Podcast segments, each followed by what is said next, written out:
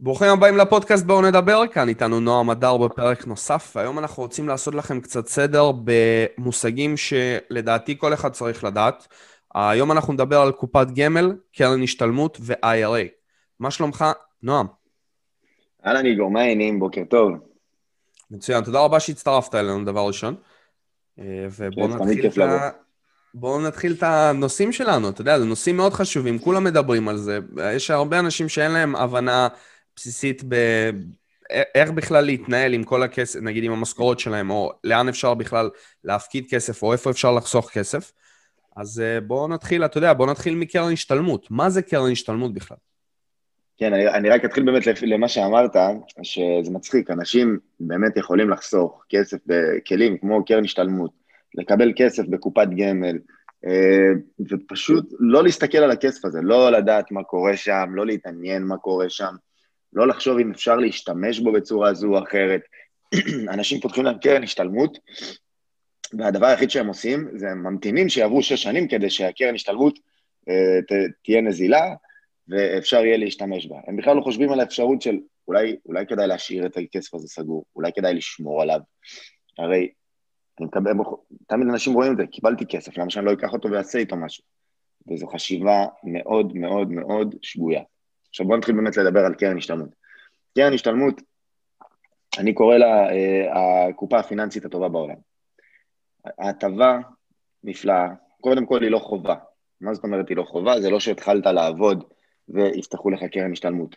אה, או שאתה מבקש מהמעסיק, מגיע איתו להסדר שיהיה לך קרן השתלמות, אני יכול להגיד לכם שאני במקום עבודה מסוים בעברי, לא רצו לפתוח לי קרן השתלמות, אז זה היה תנאי מבחינתי. ואמרתי, בלי קרן השתלמות אני לא מתחיל לעבוד פה. ופתחו בסוף. אז קרן השתלמות היא לא חובה, אלא היא הטבה, כדאי לבקש אותה, כדאי להתעקש עליה, והסיבה, ו- ואני קורא לך ההטבה הטובה בעולם מהסיבות הבאות. קודם כל בואו ניקח לדוגמה, אדם שמרוויח שכר עשרת אלפים שקלים ברוטו. אותו אדם, כאשר יש לו קרן השתלמות, מתוך העשרת אלפים הללו, הוא מפריש שניים וחצי אחוזים, כלומר 250 שקלים, אל תוך קרן ההשתלמות. המעסיק שלו מפריש לו 7.5 אחוזים מעבר לשכר ברוטו. כלומר, הוא לא מקבל, הוא לא מרוויח באמת 10,000, אלא 10,750, אוקיי? שזה בעצם כבר, זה ההטבה הראשונה, עוד uh, בעצם 7.5 אחוזים למשכורת. זה אחד. ההטבה השנייה, היא שבדרך כלל ה-10 אחוזים האלה שאתה מפריש, שזה 2.5 מהשכר שלך ועוד 7.5 אחוז של המעסיק, היית אמור לשלם מס הכנסה. בכל זאת זה מהשכר ברוטו, ויש לך מס שולי, אם אני לא טועה, זה מדרגה אה, שלישית כבר אפילו בשכר של עשרת אלפים, אה, ובאמת היית אמור לשלם על זה מס, מס הכנסה, ובעצם יש לך פטור ממס הכנסה עד תקרה מסוימת, אם אני לא טועה, אה, תקרה של עד שכר של 15,700, משהו כזה, או 15,400, פלוס מינוס. אה, אז הטבה במס הכנסה, אם אתה מרוויח מעל 15 וחצי, אז באמת יש לך על החלק, ה, על החלק בין לבין, נגיד אתה מרוויח 20, אז על החלק של בין 15 וחצי ל-20, על ה-4 וחצי הללו, כן אתה תשלם את המס שולי, אבל רק על החלק הזה. וההטבה האחרונה היא בעצם שביום שבו תבוא לפדות את קרן ההשתלמות, אוקיי? יהיה לך פטור ממס רווחי הון. כלומר, אם חסכת בקרן 200 אלף שקלים, אותם 200 אלף גדלו ל-400, אוקיי, דרך ההשקעות, היית אמור בפדיון לשלם על ה-200 אלף רווח 50 אלף שקלים, 25 אחוז מס רווחי הון. אבל בגלל, ש... אה, בגלל הפטור, אתה בעצם חוסך את ה-50 אלף שקלים הללו והם נשארים אצלך. עכשיו, זה אולי נשמע כמו אה, לא יותר מדי כסף, כי אנחנו מדברים על 6, 7, 8 שנים, הרבה מאוד כסף. מדברים פה על הרבה מאוד כסף, ואנחנו גם נבין תכף למה. קרן השתלמות, זה התפקיד שלה בגדול. ועכשיו, הרעיון שהיא, שלשמו היא קמה, היה שאחרי שלוש שנים ש, אה, שעובד חוסך, הוא יוכל לטוס עם הכסף להשתלמות, השתלמות בחו"ל, ללימודים כלשהם. בפועל היא באמת הפכה איזושהי הטבה ש... אפשר אומנם לפדות אותה אחרי שלוש שנים להשתלמות, אבל בפועל אחרי שש שנים היא רק נהיית נזילה. ואנשים אה, באמת נוטים לבוא ולפדות אותה, אוקיי? אחרי שש שנים, לקנות רכב חדש, אה, לשפץ את הבית, ובעצם לפרק את כל הקופה הזו. עכשיו אני אומר, למה אני אומר לפרק את הקופה הזו? למה זו טעות? קרן השתלמות, השתלמות זה חיסכון מדהים. זה חיסכון שככל שהוא גדל, אז הוא גדל בצורה אקספוננציאלית, כי יש לך את הריבית דריבית, שהכסף מושקע חזרה, ובעצם מגדיל לך את הקופה יותר ויותר, וככל שהיא גדלה, ככה היא, היא תצמח בצורה אה, יותר מהירה. ואז אם אתה אחרי שש שנים, שהיא כבר מתחילה טיפה לצבור אה, סכום, מפרק אותה, אז אתה כל פעם מתחיל מחדש. וכל פעם להתחיל מחדש זה לא כמו להתחיל אחרי שש שנים. זה אחד. דבר שני, במידה ופדית אותה, או אפילו סכום קטן ממנה, אז איבדת את כל הזכויות בקרן, ואתה כבר לא, ואתה כבר צריך לפתוח אחת מחדש, אה, ולהמתין שש שנים כדי שתוכל לפדות את הנוספת. אתה לא כבר יכול להמשיך הלאה. הקרן הבאה כבר לא, לא מקבלת את הזכויות של הנוכחית. זה דבר שני. ודבר שלישי שאנשים אולי לא יודעים, שבמקום לפדות את קרן ההשתלמות, אפשר פשוט לבוא ולקחת הלוואה בגינה. כלומר, והלוואה מאוד זולה, חשוב לדעת את זה. כלומר, אם אתה בקרן השתלמות, נאמר אה, במסלול כללי, אה, לא בכל החברות, כן, תכף אני אסביר איזה חברות כן, אתה יכול לבוא ולקחת 70 אחוז הלוואה, הלוואה בגובה 70 אחוז על הסכום בקרן. אם יש לך 100 אלף שקלים בקרן, אתה יכול לבוא לקחת באזור ה-70 אלף שקלים אה, לשבע שנים, עם גרייס הרבה פעמים, אוקיי, גרייס זה אומר שאתה לא חייב לשלם בכלל את הקרן והריבית תוך כדי ההלוואה, אלא רק לשלם ריביות לאורך השנים, ובסוף הפדיון לשלם את הקרן. ובאמת, אה, ברגע שעבדת בצורה הזו, הריבית שתשלם היא באזור הפריים, שזה 1.5 אחוז, פריים מינוס חצי, אחוז, אה, פריים פלוס חצי, אה, כמעט 2 אחוז. אגב, זה 2.1, 1.6 וכולי, כן? כי הריבית היום היא 0.1. אבל בגדול הריביות מאוד זולות. עכשיו, יש אנשים שיגידו, תשמע, אני לא אוהב הלוואות, לא היה לי הלוואה אף פעם, אני לא רוצה להיכנס להלוואה. אני אגיד לו, מצד אחד אתה צודק, מצד שני, אתה, בגלל שעיקרון כלשהו שאתה מפחד, שאתה לא יודע, אתה פוגע לעצמך משמעותית אה, בעתיד הכלכלי שלך. כי קרן השתלמות היא ההבדל בסוף שתגיע לפרישה, לאחר 30 שנים, אוקיי? אה, ובמקום שיהיה לך אה, סכום מסוים ביד, יהיה לך הון הרבה יותר גדול ביד. עכשיו, סתם לדוגמה, אם תיקח חוסך שהתחיל לחסוך בקרן השתלמות בגיל 30, אוקיי?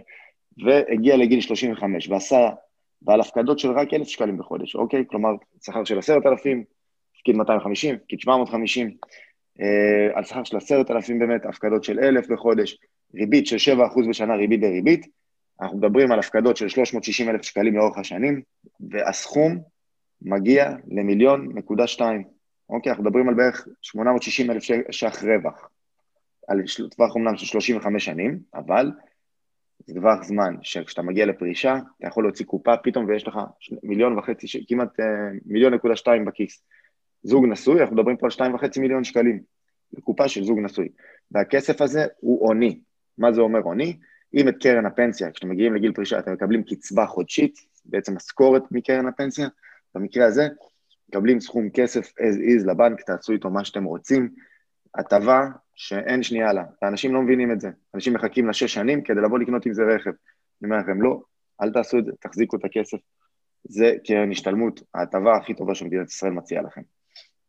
יש לנו מקומות מסוימים שאנחנו יכולים לפתוח קרן השתלמות?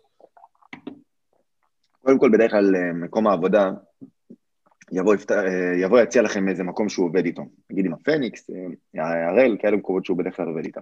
בפועל התשואות הטובות ביותר לאורך השנים האחרונות היו באלטשולר שחם ובמסלול מנייתי של אנליסט, הם היו התשואות הכי טובות. גם אלמן עלו ב-S&P 500, גם אה, חזק מאוד בקרן ההשתלמות. אבל בשנה וחצי האחרונות יש לנו חברה בשם מור השקעות, חברה שהיא קיימת אומנם מ-2006, אבל נכנסה לתחום הגמל, אה, לתחום הגמל באזור 2018. יש לי סרטון אה, שאני מראיין את אחד מנהלי ההשקעות הבכירים בחברה, יוטב קוסטיקה, ואנחנו מדברים על מור, והוא מספר על הבית כדי שאנשים ידעו שזה לא בית חדש. ובאמת, אה, הבית היה מאוד חזק עוד בתחום הקרנות נאמנות, היה עושה תשואות פגז לאורך השנים, נכנס לתחום הגמל והשתלמות, בגלל שהוא מנהל כמות קטנה של נכסים יחסית, אתמול בדיוק העליתי על זה פוסט, מנהל בערך שישה מיליארד שקלים אה, נכסים, אז, אה, אז הוא יכול לעשות תשואות מאוד גבוהות בארץ, ובכלל הם תמרנו מאוד יפה, גם יצאו לחו"ל לפני הקורונה, עבדו מאוד יפה, אה, ועושים הרבה עסקאות פרטיות, ובאמת בשנת 2019 הם עשו תשואה של בערך 40 אחוז בשנה, שהמדד היה בערך 20 אחוז למעלה, כלומר כמעט כפול מהמדד, משמעותית יותר מהמתחרים. אה, וזה באמת יתרון שגם לדעתי למור השקעות יהיה בעוד שנה, שנתיים האחרונות, עד שהם כבר יהיו גדולים מדי, לדעתי עוד שנתיים כבר ינהלו נגיד 20 מיליארד שקלים, ואז, הם, אה, ואז כבר הם לא יוכלו לעשות את אותן תשואות, ואז כבר באמת תהיה תחרות בינם לבין אלטשולר, אני יכול להגיד שאלטשולר בית בסוף הדרך, תשואות היסטריות, יודעים לעבוד, וזה על אף שאלטשולר אולי הבית הכי גדול ומנהל בערך 130 מיליארד שקלים. אז מור ואלטשולר, אלה הבתים לבחון, גם אנליסט מניות וגם אלמן אלדובי S&P 500. בואו בוא נדבר על קופת גמל. מהי קופת גמל? אז ככה, קופת גמל אה, היא משהו ש... קודם כל חשוב להבין שקופת גמל היא כלי חיסכון אה, עוני בלבד. הרעיון הוא שהיא לא יודעת לשלם, אה, היא לא יודעת לשלם קצבה, כביכול, ותכף אני אסביר למה כביכול. אה, קופת גמל היא עד 2018 הייתה אה, יותר דומה ל... למה שנקרא היום גמל ההשקעה, אוקיי? בעצם ילד אה, נולד, היו מתחילים לחסוך לו כסף, אחרי בערך 15 שנים אה, הוא יכול כבר למשוך את הכסף אה, בצורה הונית ולקבל איזה סכום פטור ממס. אה, זה היה ככה עד 2008, ולאט לאט התקנות גם החמירו יותר. והיום קופת גמל, מה שנקרא, היא בעצם כלי חיסכון טיפש. מה זה אומר כלי חיסכון טיפש? זה אומר שבעצם יש קרן פנסיה שכולם מכירים, קרן פנסיה היא גם נותנת ביטוחים וגם חוסכת כסף. קופת הגמל היא נטו חיסכון אה, כספי, כלומר, אם אתם, יש לכם מקום עבודה שאתם נמצאים בו, אתם יכולים להגיד לו, אל תפרישי לקרן פנסיה, אלא פתחתי קופת גמל במקום מסוים, ואת הפנסיה שלכם מפרישים לתוך קופת הגמל. מה זה אומר? זה אומר שאתם לא מבוטחים בכושר עבודה, אובדן כושר עבודה, או שאם אתם רוצים לעשות את הביטוח, אתם צריכים לדאוג לו בנפרד. זה אה, לגבי קופת הגמל.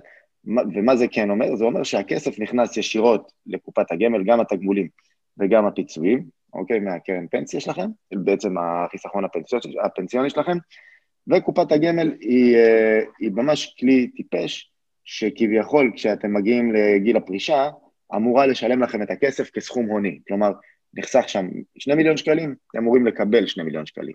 אממה, בגלל התקנה באמת שנכנסה, אתם כבר לא יכולים לקבל אותה כסכום הוני, ואז כשאתם מגיעים לגיל פרישה, קורה דבר שהוא טכני בלבד, שקופת הגמל נכנסת לתוך קרן פנסיה, והיא מתחילה לשלם לכם קצבה. ואז בעצם אה, הדבר היחיד ששונה זה שלאורך השנים אה, הייתם מבטחים את עצמכם באופן פרטני, לעומת אה, בקרן פנסיה שהייתם מבוטחים באופן אוטומטי. עכשיו, מה, מה הדברים שקרן, שבדרך כלל קופת גמל נותנת בשונה לעומת קרן פנסיה? ראשית, קופת גמל, העלויות קצת שונות. אם בקרן הפנסיה אתם תשלמו היום בפנסיה ברירת מחדל 0.1 בעצם מכל הסכום בשנה, וקצבה, ו- ועל כל הפקדה בערך אחוז וחצי, אז בקופת גמל אתם תשלמו בערך 0.4, 0.5, 0.6 ללא, ללא עלות נוספת על ההפקדות. סליחה, זה אחד. אה, דבר שני, אה, בקופת גמל אפשרות, יש לנו אפשרות גם לקחת עליה אה, הלוואה, אוקיי? בגדול אפשר גם על קרנות הפנסיה, אבל הרבה הרבה פחות, ובדרך כלל רק על רכיב הפיצויים. אבל קופת הגמל אפשר גם לבוא ולבקש הלוואה בגינה, אה, כי החיסכון עצמו הוא אה, יותר, אה, הוא פתוח יותר לבתי השקעות ולחברות הביטוח, ובאמת הן מאפשרות איזושהי, איזושהי אפשרות למשוך עליו הלוואה. דבר נוסף שאפשר לעשות עם קופת גמל, זה להפריד אותה מקרן הפנסיה רק לתחום הפיצויים. כלומר, את התגמולים להפקיד בקרן הפנסיה, ואז לשמור לעצמכם על הביטוח, ואת הפיצויים להפקיד אל קופת הגמל, וככה בעצם ליצור לעצמכם איזה אה, הפרדה בין החסכונות ולהשתמש בקופת הגמל בצורה אחת ובקרן הפנסיה בצורה אחרת. אה, ודבר נוסף שכן, אה, שקופת גמל מאפשרת, זה שימוש במסלול IRA, שזה באמת הדבר הבא שרצינו לדבר עליו. מה זה בכלל מסלול IRA? לפני שאנחנו נדבר על זה, איפה אפשר לפתוח קופת גמל? קופת גמל אפשר לפתוח בעצם בכל חברות הפנסיה, אם זה הראל, הראל, איך קוראים להם? הראל מגדל כלל, אה, הראל מגדל כלל הפניקס ומנורה, אה, יש בהם קופות גמל. עכשיו, בגדול כל חברת גמל השתלמות, כלומר שזה מור, אלטשולר, כל אלה, אפשר לפתוח אצלם קופות גמל. העניין הוא שבמקרה של קופת גמל, כמעט ואין העדפה לפתוח במקום אחד אל מול מקום אחר. בגדול, כמו שאמרנו, זה כלי חיסכון טיפש, אז לא אמור להיות הרבה הבדלים ביניהם. אוקיי, אז בואו נלך לנושא האחרון שלנו להיום, IRA. יפה. אז IRA זה בעצם אה, מושג שהגיע אלינו מארצות הברית, וזה בעצם אומר אה, ניהול השקעות באופן אישי. מה זה אומר ניהול השקעות באופן אישי? אם אתם פותחים את החסרונות שלכם, אם זה קרן פנסיה, אם זה קופת גמל, אם זה קרן השתלמות, אתם גם בוחרים לעצמכם איזשהו מסלול, מסלול מנייתי, מסלול כללי, מסלול אג"חי. אה, באו בארצות הברית, יש להם, אצלם החסרונות הם קצת שונים, זה נקרא רוס, ויש 401K, ואז גם שם יש אפשרות לבחור במסלול ה-IRA, ואז לנהל בעצמך את הכסף. ואז, אה, כאשר אתם, כאשר זה הגיע לארץ, בעצם אפשרו לנו מצב שבמקום שמנהל השקעות ינהל לנו את קרן הפנסיה, אנחנו אה, יכולים לנהל לעצמנו את קרן הפנסיה. אה, את, סליחה, לא את קרן הפנסיה, כי בקרן פנסיה אי אפשר, אפשר בקופת גמל ובקרן השתלמות. בארץ ה-IRA מאופשר לנו רק בקופת גמל ורק בקרן השתלמות, וזה אומר שאנחנו באמת יכולים לנהל לעצמנו את החיסכון. מצד אחד זה טוב, כי זה אומר שאנחנו יכולים אה, לנהל לעצמנו את החסכונות בצורה שאנחנו רוצים. ואז אנחנו יכולים אה, להיחשף אה, בקופת גמל, למרות שבקופת גמל אפשר, אנחנו יכולים להיחשף, נגיד, אם אנחנו עכשיו חושבים שהשוק בארץ הוא זול, להיחשף רק לשוק בארץ. אנחנו רוצים לקנות תעודות סל עוקבות מדדים, נבנה לעצמנו תיק של תעודות סל עוקבות מדדים. אנחנו יכולים לעשות בעצם מה שאנחנו רוצים. אז זה באמת היתרון, הגמישות הזו. איפה החיסרון? החיסרון הוא שאתם לא יכולים לקבל הלוואה על קרן השתלמות ה-IRA וגם לא uh, על קופת הגמל, כי כמובן, uh, בעצם אתם אלה שמנהלים לעצמכם את הכסף. אז מבחינת בית ההשקעות אתם יכולים להפסיד הכל ולאבד את כל הכסף, ולכן הוא לא ייתן לכם הלוואה בגינה. זה חיסרון אחד. חיסרון שני הוא שכדי לפתוח בכלל מסלול ה-IRA באחד מבתי ההשקעות, אתם תצטרכו להגיע עם סכום מסוים. אם אנחנו מדברים על קרן השתלמות, בדרך כלל תצטרכו להגיע עם קרן השתלמות שיש בה לפחות 50 אלף שקלים, אם אה, אנחנו מדברים על קרן, אה, על קופת גמל, תצטרכו להיות עם קופת גמל שיש בה לפחות 100 אלף שקלים, אה, ורק אז באמת, ורק אז באמת יאפשרו לכם בכלל לפתוח. עכשיו תחשבו על זה שאם אתם עצמאים, ובדיוק פתחתם קרן השתלמות פעם ראשונה, ואתם רוצים להפקיד לעצמכם את ה-18,600 של השנה הראשונה שפטורים ממס רווחי הון, אז בעייתי לפתוח את זה ב-IRA, כי יגידו לכם, לא, אתם רוצים, תפקידו 50 אלף שקלים. ואז בעצם על ה-32 הנוספים, בעצם 31,400, אתם תצטרכו אה, לשלם מס רווחי הון ואתם לא רוצים את זה הרי. ופה באמת הבעייתיות. וגם לא לכולם יש באמת סכום נגיד של קופת גמל של 100,000 שקלים, ולכן ה-IRA הוא לא רלוונטי לכל אחד, אלא רלוונטי למי שחוסך מעט ותיק וכבר יש לו אה, סכומים, אה, סכומים בקופות ובקרנות הללו. אז זה לגבי IRA. באמת היתרון, כמו שאמרתי, ניהול אישי, custom made, שאתם בונים לעצמכם, אתם רוצים לבנות לעצמכם תעודות סל מסוימות שעוקבות אה, אחרי מדדים מסוימים, אתם תבנו. אתם רוצים עכשיו, אתם אה, מאוד מאוד מאמינים במניות בארץ, אתם תהיו על המניות בארץ. אתם חושבים שאתם רוצים להרכיב לעצמכם את הפנסיה מבוססת על ה big five בארצות הברית, אה, על ה Apple, Amazon, Google, אתם יכולים לעשות. הגדול הרעיון הוא באמת הגמישות שאתם יכולים לעשות איך שאתם רוצים. אני מקווה שהתוכן הזה יהיה לימודי עבורכם. אם אתם רוצים להרחיב טיפה יותר את הידע שלכם, אנחנו עושים לכם הכנה. בסופו של דבר שתדעו את המושגים האלה. אם אתם תרצו לדעת יותר, אתם מוזמנים, אני אשאיר לינק לקבוצה של נועם, אתם יכולים, יש לו גם סרטונים מפורטים בדיוק איך עושים את כל הפעולות האלה. אמ, ויש אתר שנקרא כל זכות, אתר חינמי, אתר של המדינה, אתם יכולים לקרוא שם הרבה מאוד מידע. ולקבל הרבה מאוד טיפים טובים. אז תודה רבה, נועם, על הזמן שלך, ואנחנו ניפגש לפרקים נוספים. תודה רבה.